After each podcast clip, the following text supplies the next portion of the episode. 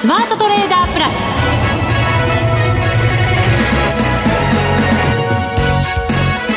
全国のリスナーの皆さんこんにちは。内田まさです。この時間はザ・スマートトレーダープラスをお送りしていきます。この方をご紹介しましょう。国際テクニカルアナリスト福永博之さんです。こんにちは。よろしくお願いします。よろしくお願いします。はい、さて、日経平均株価ですが、144円飛び4銭高、27,728円12銭で大引けとなりました。ほぼ高値に近いところで引けてますね。そうですね。トピックス高値引け。そう。あの、本当にですね、あの、昨日のトヨタの決算でですね、あの一旦こう売られる場面がありまして、まあ、ね、結構動かし、はい、動きました。そうですよね。トヨタもね、ね日中動きましたし、はい、あとトピックスがまあ売られて終えていたので、まあ、ちょっとどうなるかと心配だったんですけども、はい、まあ、今日はその分すぐにこう盛り返すような動きになってますので、うんまあ、あマーケットとしてはちょっと一安心というようなそういう流れではないかなとは思いますけどね。そうですね、はい、チャートでもどんなふうになっているのか気になりますので後ほどじっくりと分析をいただこうかなと思います。はい、はいえー、そして番組後半ですがマネックス証券チーフ FX コンサルタント兼マネックスユニバーシティ FX 学長の吉田恒さんにもご登場いただきます。為替も動いてますね。ね本当そうですよね、はい、まあ、ちょっとこうアメリカの長期金利も、まあ、お話あるかもしれませんけども低下してたりだとか、えー、まあ、その辺の、まあ、絡みでか分かりませんけどもちょっとこうドルの弱含みというのが、えー、このところえーまあ、少し目立つような形にはなってきてますしそうなんですよね、えー、経済統計もいいものももちろん出てますけど、はい、ちょっとね予想と乖離してたりするものも出始めてますので、うん、そうですね。ね、はい。ですから、まあ、まだあの株へのあの悪影響っていうのは、円高になると、やっぱりどうしてもあの輸出関連株が売られるなんていうことになることが多いんですけど、はい、まあ、今のところ、想定為替レートとはだいぶまだあのプラス乖離がありますので、まあ、そういう意味では業績へのマイナスのインパクトっていうのはほとんど見られないのでそれはまあ安心なんですけども、はい、まあ、でもね為替がやっぱりこれからどうなるのかってすごく気になるところですからね。本当そうですね、はい、番組後半でしっかりとそれらも伺っていきたいと思います、はい、えー、そして番組では皆様からの質問をお待ちしています。パーソナリティの福永さんはもちろんですけれども月1ゲスト、えー、月1レギュラー出演の吉田さん岡本さんへの質問もお待ちしています。番組ホームページにスマトレ質問箱がありますのでそちらにお寄せください。お待ちしています。お待ちします。それでは番組進めていきましょう。この番組を盛り上げていただくのはリスナーの皆様です。プラスになるトレーダーになるために必要なテクニック心構えなどを今日も身につけましょう。どうぞ最後まで番組にお付き合いください。この番組はマネックス証券の提供でお送りします。スマートトレーダー計画。よーいドンさあ、それでは引き続き福永さんに株式相場の分析していただきましょう。はい。改めて日経平均株価は今日の高値圏で終わっています。はい。で、先ほどもお話がありましたように、あの、トピックスは高値引けと。いうところですね。はい。で、あの、まあ、あこのところ、こう、続落という形で今週、まあ、月曜日上がったんですけど、あの、火曜日、水曜日とこう下落していてですね、続落になっていて、まあ、今日反発という形ですね。で、あと、あの、アメリカ株の方も、あの、まあ、昨日は、あの、ダウと、それから、まあ、S&P500 がこう下落したんですけど、はい。えー、一方で、ナスダックが上昇ということになりまして、まあ、結構、まあ、まちまちの展開なんですよね。なんとなくわかりにくいですですよね、はい、そうなると。ね。で、まあそうした中で、あの、東京市場、あの、まあ日経平均もトピックスも、まあ続落で始まったんですけども、はい、まあすぐに持ち直して、プラスに浮上して、で、結果的には、まあほぼ高値圏で終えたり、高値引けということですので、あの、内容的には、ええー、まあ、なんとなくこう、夏枯れ相場で、あの、下押し圧力が強まりそうなところを、まあ、あの、踏ん張ってると言いましょうか、うん、えー、売り込む動きもそれほど強くなくて、まあ、あの、狭い値幅ではありますけども、上下の、まあ、値動きが8月に入ってから続いていると。はい。ですので、ちょっと方向感に欠けるというところでは、まあ、事前の予想通りではあるんですけど、あのまあ、戻りというところで見ると、実はちょっとチャート的にはちょっと物足りないなというところなんですよね。物足りないですか？はい。それは日経平均トピックスも同じですか？同じです。同じですか？はいで、あのー、まずですね、あの、日経平均からちょっと見ていきたいと思うんですけど、えー、あの、日経平均は、まあ、今日、まあ、反発で昨日の、まあ、高値だとかも抜いてるわけですね。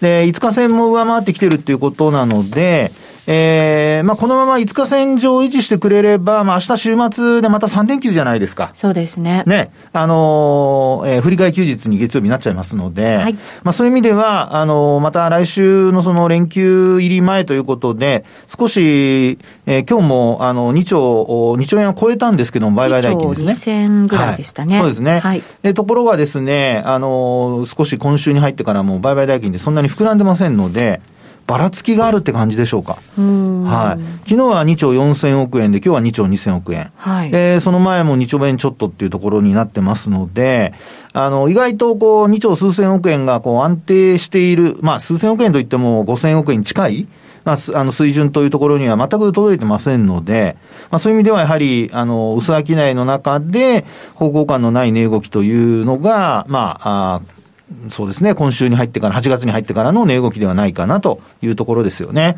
で、あの、話を元に戻しますけども、その5日線を上回って終えてはいるんですが、はい、あの、25日線がずっと下向きで低下が続いているのと。しかも結構なんとなく上ですよね。ね、日経平均の場合は。そうです。日経平均の25日移動平均線の値はですね、なんと木曜日の段階で28,076円。はい。ですから、2万8000円を超えないと、えー、25日線を上回ることはできないということになりますね。このところ、この2万8000円というのはなかなか超えられずにね、抑えられちゃってるところですからね。そ、そこですよね、えー、で、あとですね、実はここにちょっと皆さん、あの、200日移動平均線っていうのを、あの、まあ、付け足して、まあ、4本表示できる方は見ていただくといいと思うんですけど、200日移動平均線の値が2万7906円なんですよ。はい。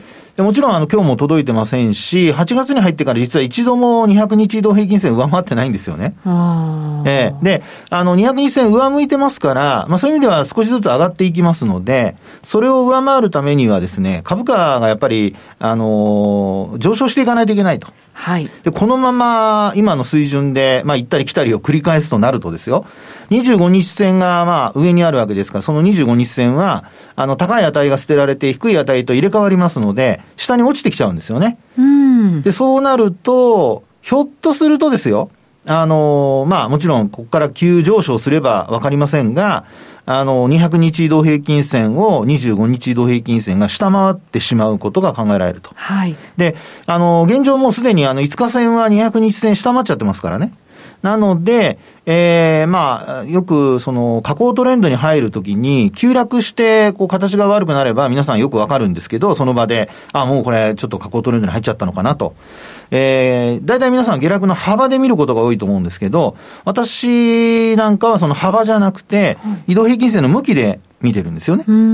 で、まあそう考えますとですね、あの、まあなぜかというと、移動平均線の向きって例えば25日線であれば、あの、1日の値幅って25日分に、あの、えー、分割されちゃうじゃないですか。はい。25分の1になるわけですよね、1日のあの動きが。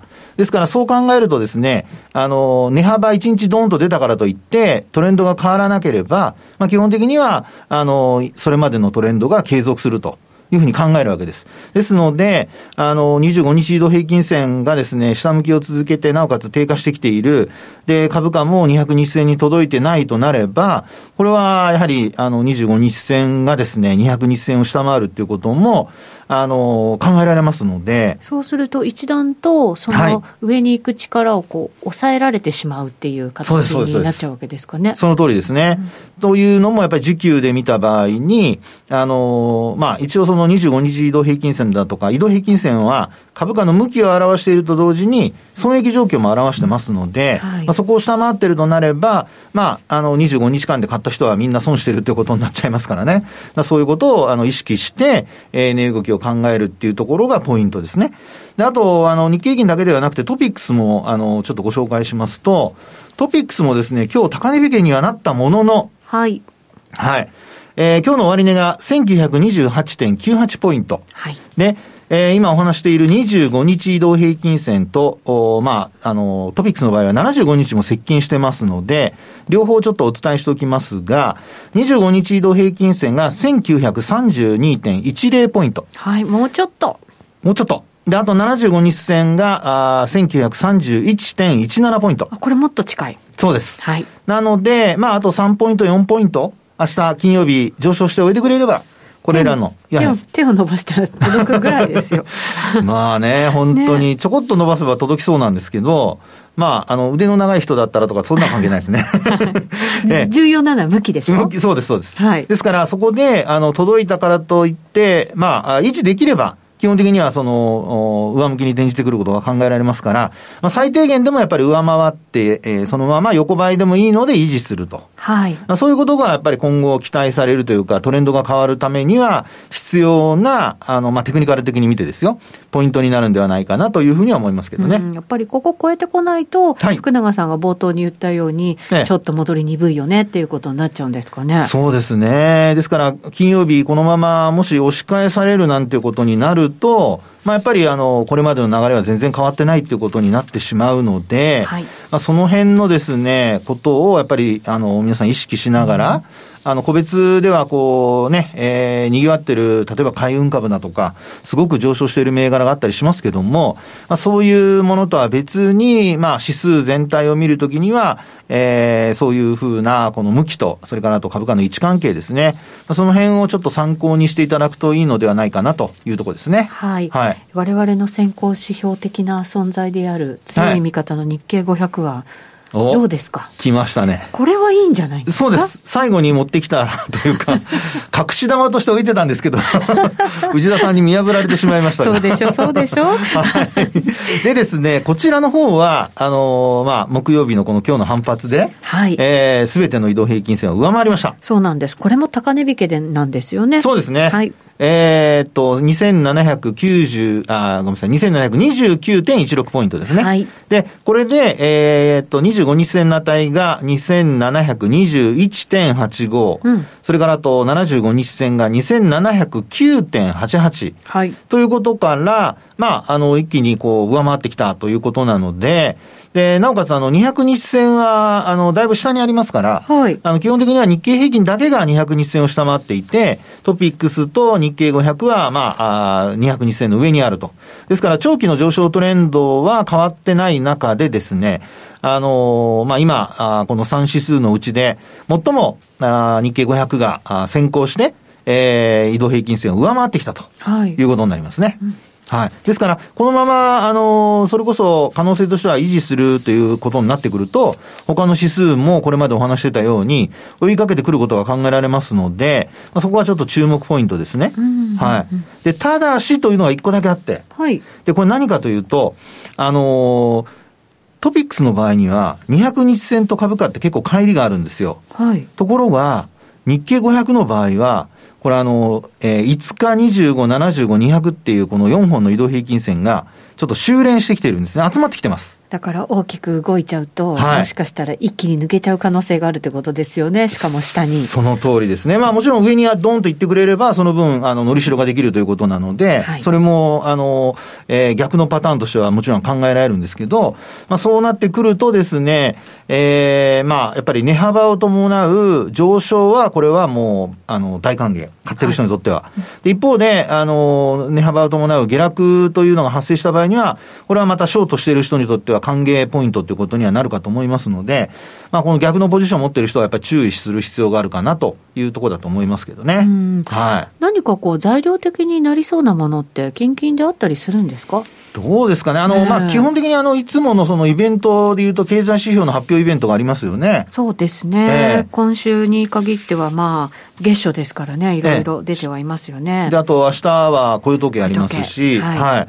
で、まあ、えっと、ADP だとか、あの、あるいはその、ISM だとか、まあ、あの、ちょっとこう、ばらつきがありますのでね、結果に。あそうなんですよね。明日の雇用統計、ちょっと心配ですけどね。ね。一応、あの、予想では80万人、88万人とか。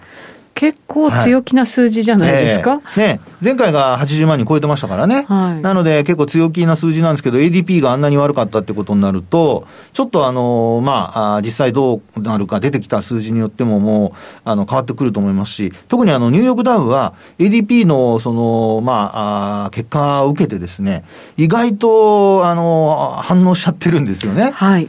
あの、昨日の夜の段階ですけども。為替もね、話しましたしね。はい、ね。で、ISM は一方で良かったということなので、まあ、そのあたりのこのばらつきによって、あの、商品、まあ、株も為替も債券も、それぞれ、あの、なんかバラバラの反応しちゃってますから。そうなんですよ。ね。うん、なので、あの、まあ、それぞれお持ちの金融商品に連動する指標として、為替なのか、あるいは株なのか、あの、ごめんなさい、為替なのか、そうですね、株なのか、あるいは債券なのか、まあそういった、あの、ものの、あの、指標となるところ、あるいはその動きに連動するようなものをちゃんと今のうちからはっきり確認しておいて、で、あの、発表と同時に動いた時にはこれを見るっていうふうにしとかないと、はい、ちょっとやっぱり出遅れちゃうってことが考えられますので、えー、そのあたり注目、あるいは注意していただくといいかなと思いますけどね。ですね。夏枯れ相場なんていうふうにも言われますけど、夏って、まあ、動かないことももちろんありますけど、大きく動いちゃうっていう場面もね、はい、そうです。あったりしますからね。はい。なのでね、えー、皆さんもあの、えー、油断せずに、はい。暑さと同じで暑さに油断せずに、はい、あとマーケットに油断せずに、なんで笑っちゃったのか分かりませんけど。そうですね。はい、えー、でも福永さん、株価は上方向なんですか？引き続き。いえ、これはですね、今と言いましたね、今は、はい、今はね、正直わかりません。上下どっち行くか。下にも、ですから、とにかく私が思ってるのは、どちらかに大きく触れるだろうとは思ってます。今後。はい。触れる可能性があると思ってます。それはどれぐらいの時期に？ええー、まあ、9月かなと思ってるんですけどね。秋ですか秋。秋になるのかな？まだもう残暑でしょ。確かにそうですね。昔の考えで言うと9月の秋って感じですけど。そんな。はい。まだまだ。そうか。9月ぐらいに動きそう。はいそうですね。今月もなければ9月ぐらいには動いてくるんではないかなと思ってます。うん。方向はわからないと。方向は上下どっちが本当にわかりません。はい。正直です。はい、でもなんかあれですね、あんまりどっちかにこう比重置いてみるってなると、やっぱりちょっと見誤っちゃったりね、することもあるって福永さんは昔なんか話してたようなその通りですよ。がねありますけど。あの素直なピュアな心でマーケット見るようにしましょうね。私たちと同じように。私たち一応くっつけてくれましたね。自分だけ言うとなんか 後からね。炎上しそうだから確かに、はい、はい、ありがとうございます、はい、以上ここまではスマートトレーダー計画用意ドンでした。続いてはマネックス証券からのお知らせです。人生100年時代という言葉を聞いたことはありますか？超高齢化社会に突入する日本では、老後に備えるために、一人一人が資産運用をすること、また、そのために投資に関する知識を身につけることが求められています。この度、マネックス証券では、投資を始める前に押さえておくべき基本を一挙にまとめて学び、自身の知識として身につけることができる講座をご用意いたしました。その名は、マネユニアカデミー、ゼロから学べる米国株コース。最高値を更新し続ける米国株はなぜ強いのか。また、アップル、コカ・コーラの決算書の見方。勝ち続けるために必要なメンタルの管理法などについて、15回分の教科書と動画、メールでのお問い合わせサポートを活用して、いつでもどこでも学習いただけます。動画講師として、マネックス証券チーフ外国株コンサルタント兼マネックスユニバーシティシニアフェローの岡元兵八郎も登場します。あらゆる情報からご自身の知識で投資判断できるようになりませんか？マネユニアカデミーは有料の講座です。本講座を受講いただく前に、米国株の魅力や企業分析について解説する無料の体験講座をご用意しています。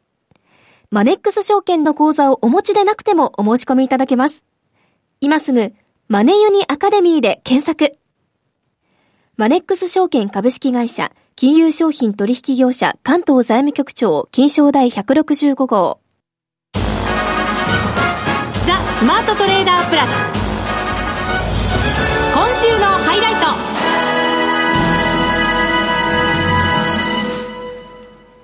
さあ、それでは、ここからのゲストです。マネックス証券チーフ FX コンサルタント兼マネックスユニバーシティ FX 学長の吉田恒さんです。こんにちは。こんにちは。よろしくお願いします。ね、あの、オープニングで、はい、福永さんが、為替気になりますね。ってあれ聞いて嬉しくて嬉しくて。いや本当に。この楽しみにしてますよ本当に。よろしくお願いします。期待感、はい、もうずっとなかったわけですよそれがね。あのやっぱり動かないとなかなかねちょっとの注目度が低くなってしまうってところありますよね。横で聞いててね、えー、あの福永さんの言葉、為替気になりますね。もうそれだけで十分。いやいやいや、喜んでいいのよ。10分ちょっともうずっとその話だけでもいいんじゃないかなと思うぐらいね、本当に。はい、えー、でも何でも聞いてくださいですありがとうございます。はい。なので、じゃあ、まず昨日の夜の動き激しかったので、そこから伺おうかな。私、ちょっとね、目を離した隙に、ガンって下に行って、またちょっと目を離した隙に、上にゴンって行って、あれは一体何だったんですか？差があると思ってたんでしょうね、ずっとね。みんなが、うん、投資家が？でですね、あの雇用統計って、あのまあ、ドル円でいいんでしょうけれども、為替相場はやっぱり転換点になりやすいんですよ。転換点になりやすい、うん、はい。ですから、あの先月まではね、はい、先月までは雇用統計前っていうと、常にドルは上がってるわけですよ。はい、でそれはあのしばらくドル高トレンドが続いてきたでしょ、そうです、ね、ドル高トレンドが続くと、別にあのそれが本当に答えかどうか分かんないけれども、マーケットの感覚としては、注目イベントの雇用統計で、さらにドル高が加速するかもしれないと思うから、だから、雇用統計発表前までは、ドルは上がってくるわけですよ。はい、であの、どんな結果が出ても、大抵はその後下がるわけですよ。もうすでに買ってるもんだから。どんな結果が出ても、あまり関係なくドルは一旦下がると。手仕舞いとかが入るってことですか？あの先月までは 3, 3か月連続で、あの雇用統計発表日はドル円陰線引けなわけですね。へえ、あそうでしたか。ただ、チャートじっと見てると、雇用統計発表の金曜日までは、ずっとドルは高止まりするわけですよあみんながだから期待してドル買いにこう動いていたっていうそこに発表されたっていうことなんです、ね。うん、それがあの1か月前の雇用統計発表を境にしてトレンドが変わったわけですよね。うん。確かにこのところドルあんまりドル円で見ると買われてなかったですよね。他の通貨に対してもそうですかね。結局ドル円って1月の102円からあのまさに1か月前あの7月の初めの111円まで雇用統計発表された日ですけれども、はい、そこまでこうドルドル高円安が続きましたけれどもこれのね安値と安値を結んだトレンドラインを引いてみるとまさにあの雇用とあの1か月前の雇用統計の後からの反落でトレンドラインをしっかり割り込んできてるわけですよ。確かにそうですね。割れてますね。だから普通に見るとチャート的にはいかにもドルの下落リスクが試されやすくなっているという感じだから、はい、もう一回言いますけども先月まではドル高トレンドが続いてるもんだから注目イベントの雇用統計を受けてさらにドル高が加速することを警戒してみんなドル買いで入るわけですよ。ところがあの1か月前からそのドル高トレンドが一旦崩れた感じになってるわけですよ。はい、だからドルはどこまで下がるんだろうっていうふうになってきてるもんだから注目イベントの雇用統計を受けてもっと下がるかもしれないと思ってるから目線が下になっちゃってるわけですね。売ってるんでしょきっと。で売ってたところにあの SM の非製造業指数がね予想よりすごく良かったとか、はい、ほとんど同じようなタイミングであの FMC、FRB 幹部の発言でテーパリングがねあの年内やるだとかあのもう2年以内に利上げするだとかみたいな発言も出たので、はい、そうすると金利もビュンとこう上がってでもともと目線があのドル下になっちゃってるもんだから注目イベントを受けてもっとドルが下がるかもしれないと思ってショートを振ってるもんだから、はい、あの今のようなカウンターパンチ食らうとですねあの今度は一転して急騰したと。なるほど。だから売ってた人たちのポジションを巻き込みながら上に上がっていったっていうことになるわけですね。そうですね。はい。だからあんなような動きになったと嬉しいですね。なんかね。なんかこう期待されてる感じがあって嬉しいわ、本当に。説明しててもね。注目されるのがね、やっぱりね、うん、吉田さんもなんかね、嬉しそうですよ、本当に。久しぶりの感じだもん。はい、そうです。前回の時もね、なんかね、はい、やっぱり動き始めてましたから、ちょっと嬉しそうになってましたけど、今回はさらにまたその嬉しさが増してるっていう何でも聞いて何でも。そうですか。でも、ちょっと金利は気になるところで、あの、の昨日の夜の動きはまあ別としても、なんとなく全体的にはやっぱり下がってる感じがあって、これ、なんで下がってるのかな、じわじわとっていう感じがあるんですけど、これはどうなんですか、ね、えー、これも、まあ、あれじゃないですか、あのよくあの理由がわからないみたいな、だから謎のアメリカ金利低下みたいな感じになっていますけれども。はいそもそも考えてみると、今年の3月って1.75%ぐらいまで上がってるわけですよ。ぐんぐんいきましたよ。10年債利回りがね、えー、ところが、まさに今週に入ったら、昨日なんか1.1%割れる寸前ぐらいまでね、はい、ADP が悪いと、一段と下がって1.1%割れる寸前ぐらいまで下がるというぐらいに、結構やっぱり10年債利回り上がるもあの予想以上に、下がるも予想以上に、はい、でまあ、おそらくそれが答えなんでしょうね。上がってその予想以上に上がったところで、え3月に1.7%超えたところで、まあ、僕はよく移動平均からの乖離率使いますけれども90日線からの乖離率ってプラス50%以上に拡大したわけですよ。はそんなに離れちゃってたんですね。最大の上振れですよ。うん、だからもう未曾有の空前の上がりすぎだったんでしょうね。はい、だったらあのここまで下がってきたあの大半はねその上がりすぎの反動で下がってきたと。いうことなわけでしょ。う山が高ければ谷も深しってやつですか、はい、そうそう、うん、その言葉の通り今度は勢い余って下がりすぎになってきてるんでしょうね。なるほど。今90日線、うん、90日線からの乖離率ももうマナマイナス20%以上に拡大してるんですね。あそうなんですね。だから結構なあの下がりすぎで。じゃあね今まではやっぱり例えば2020年のコロナショックの時とかってもっとマイナス30%以上にあの乖離率が拡大するわけですよ、はい、だから少なくとも2010年以降で今よりもさらにマイナス30%以上にあの乖離率が拡大したケースっていうのはあの3回ぐらいあるんですけども、はい、今回の場合もあのその4度目のね2020年以降でいうと4度目のさらなる下がりすぎの拡大があるかどうかということなんですけれども、うん、コロナショックって究極のリスクオフじゃないですか。はいね、それ以外の2回も例えば2011年っていうヨーロッパ債務危機っていうこれまた当時でいうとすごいリスクオフですよ。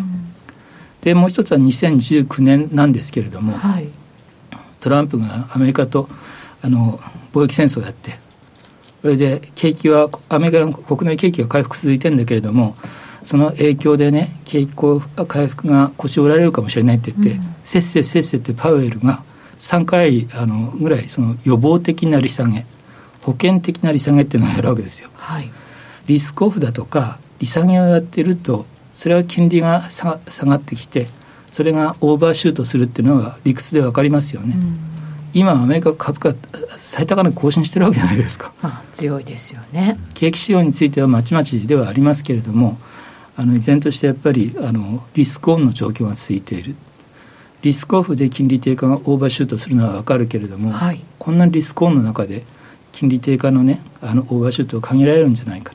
そうであれば今お話したみたいに2020年以降でのあの90日線からの乖離率がマイナス30%以上に拡大するようなことは今回はないんじゃないかと。あくまでも上がりすぎの反動で、うん、今あの勢い余って下がりすぎになってて、はい、ここがもうあの目いっぱいなんじゃないかなって僕は思いますけどね、うん、そうするとそろそろ金利も下げ止まってイコールそれはドルの相場にも影響を与えてくる方向を変えるきっかけになる。この間の,、うん、あの為替相場っていうのはドル円当然ですけれども、ええ、黒線なんかも全部アメリカの金利で説明できるんですね。うんクロス円ってぐらいだからアメリカ関係ないのに。